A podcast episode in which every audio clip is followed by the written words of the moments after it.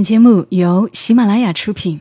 有些东西明明一文不值，却不舍得扔掉；有些故事其实很平常，我们却念念不忘。它们放在角落，或存入记忆的盒子，随时都能让我们重新看到一场大雨，一次分离，一杯咖啡，一个拥抱。晚上十点，来自周末的问候与陪伴，小莫和你一起分享那些细碎而美好的存在。欢迎你的收听，这里是晚上十点，周六的晚间，和你分享那些细碎而美好的存在。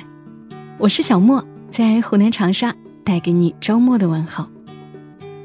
今晚的时间，想和你来分享一个故事，这个故事是我比较喜欢的类型。因为故事中的女主人公，她到了四十岁依然充满魅力。女人都害怕老，可是如果到了四十岁的时候依旧风情万种，那又有什么可怕的呢？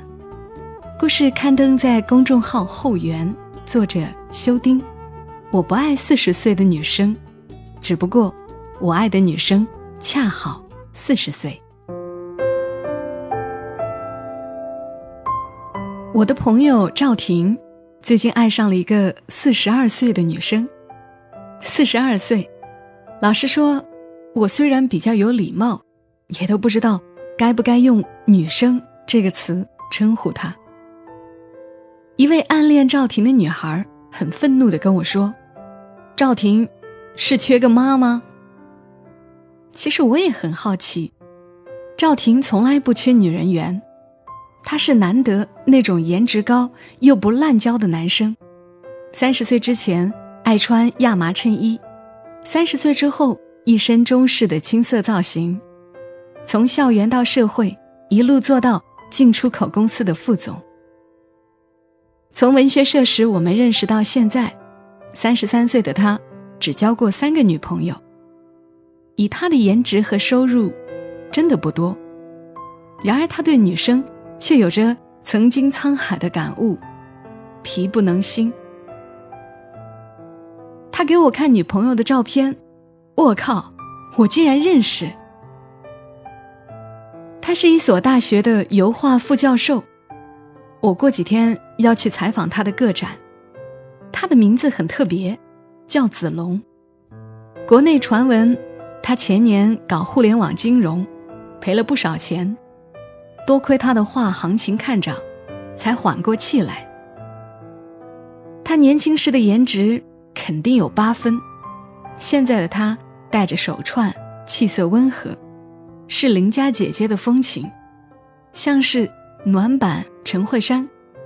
虽然这些都很好，但是能够让人忘记年龄差，靠脸也靠不了多久呀。我的问题很直接。姐弟恋呢，差九岁哦，四十二岁嘞。有人托我问问，他到底哪里好？赵婷也很直接，我也知道他四十二了呀。不是我要爱四十二岁的女生，是我爱的女生恰好四十二岁了。退一步说，你爱的人不会四十岁吗？两个月前，赵婷老板。盖了个会所，约了一群文化人吃饭，对会所提意见。那天是赵婷第一次见到子龙，不得不说，文化人太能装了，现场一个比一个尖锐，集体批评老板的设计，多宝阁上一堆和田玉俗气，有的人建议买近现代国画，石鲁、黄胄、徐悲鸿存一批。跻身收藏界，也有人建议买红酒，左岸的、右岸的酒庄买一批，最火的罗曼尼康帝十五万一瓶，必须得有，两三百瓶就能建个不错的酒窖了。还有建议买日本漆器，正是上升行情，二十万一件不含税，三千万就能建个很好的私人漆器博物馆了。老板不断含笑点头。频频拍案赞赏。轮到子龙，看上去最文艺的他，提了三条，是全场最俗、最普通的意见：买一套古董唱机，放黑胶唱片，放李宗盛的作品集，跟唱难度最低，谁听都不刺耳；买一台超大屏幕电视机，循环放映当地的宣传片。官员来做客，最喜欢看到的莫过于自己的主政成就。当然也要兼顾情怀，买几十套旧书，一定要是旧书，像是文革后出的黄皮书系列小说，早期朦胧诗选集，三毛系列游记，八十年代译文硬皮版的世界名著。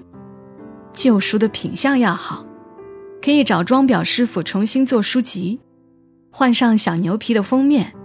生于六十年代的年轻人热爱这些书。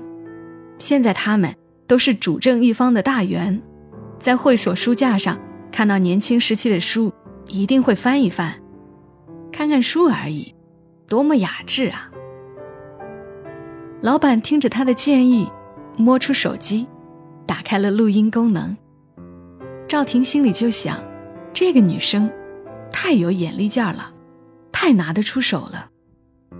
饭局结束，赵婷就主动申请。送子龙回家，一路赵婷找话题聊，收音机里正好传出比特币狂跌的新闻。赵婷说，表弟在广西也是搞比特币挖矿的，上次见面，表弟讲了三个小时，自己还是没弄懂什么是比特币。子龙很淡定，我举个例子你就明白了，你学过数学里的一元二次方程吧？这个方程有两个解，两个答案都是正确的。比特币挖矿就好比解一个特别复杂的方程，它有两千一百万个正确答案，每个答案就是一块比特币。赵婷目瞪口呆，好像眼前的牛屎被拨开了，豁然开朗。快到大学附近了，赵婷换了个话题，说自己刚买了个套三的房子。想买几幅画装饰一下，哪天开车带子龙一起去买画。不得不说，这是我听过最无耻的炫耀自己有房有车的方式了。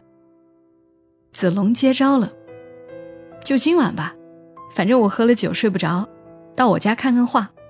我家就是画室。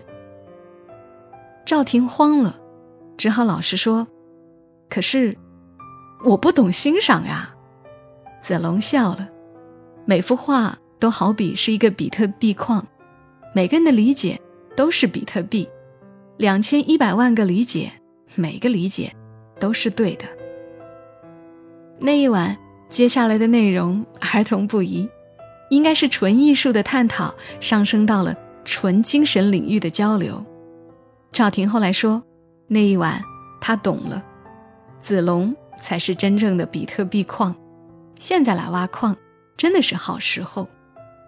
后来我去采访了子龙，发现四十二岁的他绝对称得上美腿女生，而赵婷是个不折不扣的美腿控。关于这一点，赵婷隐瞒了。四十岁的性感是二十岁的平方，我也是遇见子龙才明白这个道理。不过子龙最吸引人的不是美腿。是表情，他脸上不是富太太那种心满意足的惬意，而是一种大风大浪走过后的平静。她不像一个对爱执着的女生，而是一种依然在阳光下灿烂盛开的中年天真。知情人告诉我，以前的子龙不是这样，他的精明在脸上看得见，是学校里的强势教授。也是社会上的投资达人，特别擅长玩新概念。然而玩多了必见鬼。去年互联网金融大退潮，她赔掉了美国的房子，多年的积蓄化为乌有，连男朋友也丢了。传闻她的男朋友比她大二十多岁，原本事业有成，在上次大溃败里也伤及筋骨。一圈知情人抱着肩膀。等着看笑话，看那个无所不能的子龙，现在成了一条虫了。没想到倾家荡产的子龙迅速实现了自救，变成了另外一个人。精明变成了练达温和，对世界仍然保持着少女般的好奇心。那些强势的性格、文青的娇气和失败的投资，就像买错了的包包、失效的玻尿酸针、无效的年华一样，被他迅速扔开了。赵婷从事的外贸行业风险性很大，像是欧盟刚出台了一个管材环保新标准，让他的业务丢了三分之二，他的业绩在滴血，对外仍然不能坠了排场，仍然。得死守这个深耕多年的行业。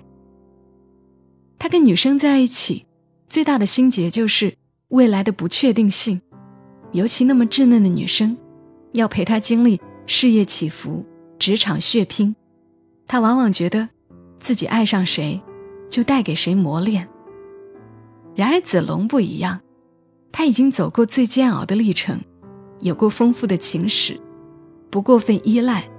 不过高期待，与子龙相处，赵婷的压力变成内在赋能。我要像子龙一样，发现世界更多的美感。从前，郭敬明爱用一个词，叫“时间煮雨”，雨水就是所谓的无根水。煮过的无根水，古人珍而重之的用来泡茶。子龙就像时间煮过的雨水一样。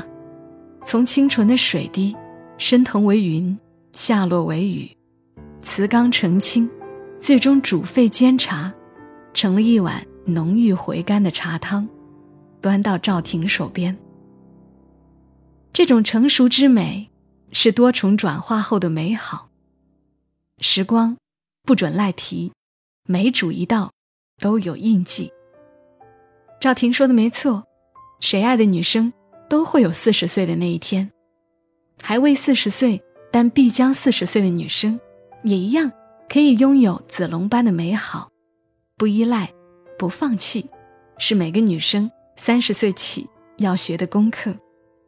女生都有这样的阶段，捧在手里怕摔了，含在嘴里怕化了。不过，赵婷想要的，是可以在台风之夜一起喝红酒的女生。是抗搓揉、耐回味的女生，年华无效，我真心看好这段情。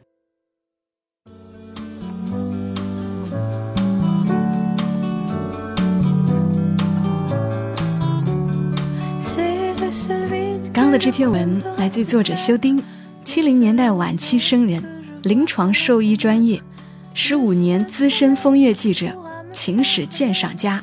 鸡汤戒断专家，资深同情者。关于他的文字，你可以在公众号后援上面看到。我很少在节目当中分享这类文字，对不对？可能没有到这个阶段，所以也不知道四十岁的自己将会是怎么样。倒是觉得子龙这样的状态挺好，赵婷这样的状态也不错，所以在节目中把这个故事分享给你。如果你有一些什么样的感触，可以在评论区留言。谢谢您来听这一期节目，更多小莫的声音，可以在喜马拉雅上搜索“小莫幺二七幺二七”，大小的小，沉默的默，阿拉伯数字幺二七。好啦，今晚节目就陪伴你们到这儿，祝你一夜好眠。小莫在长沙跟你说晚安。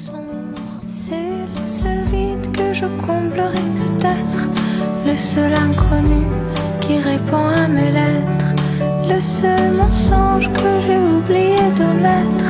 Faire un dernier vœu en sautant de la fenêtre. Mon double dans l'eau trouble ravive dans nos vies.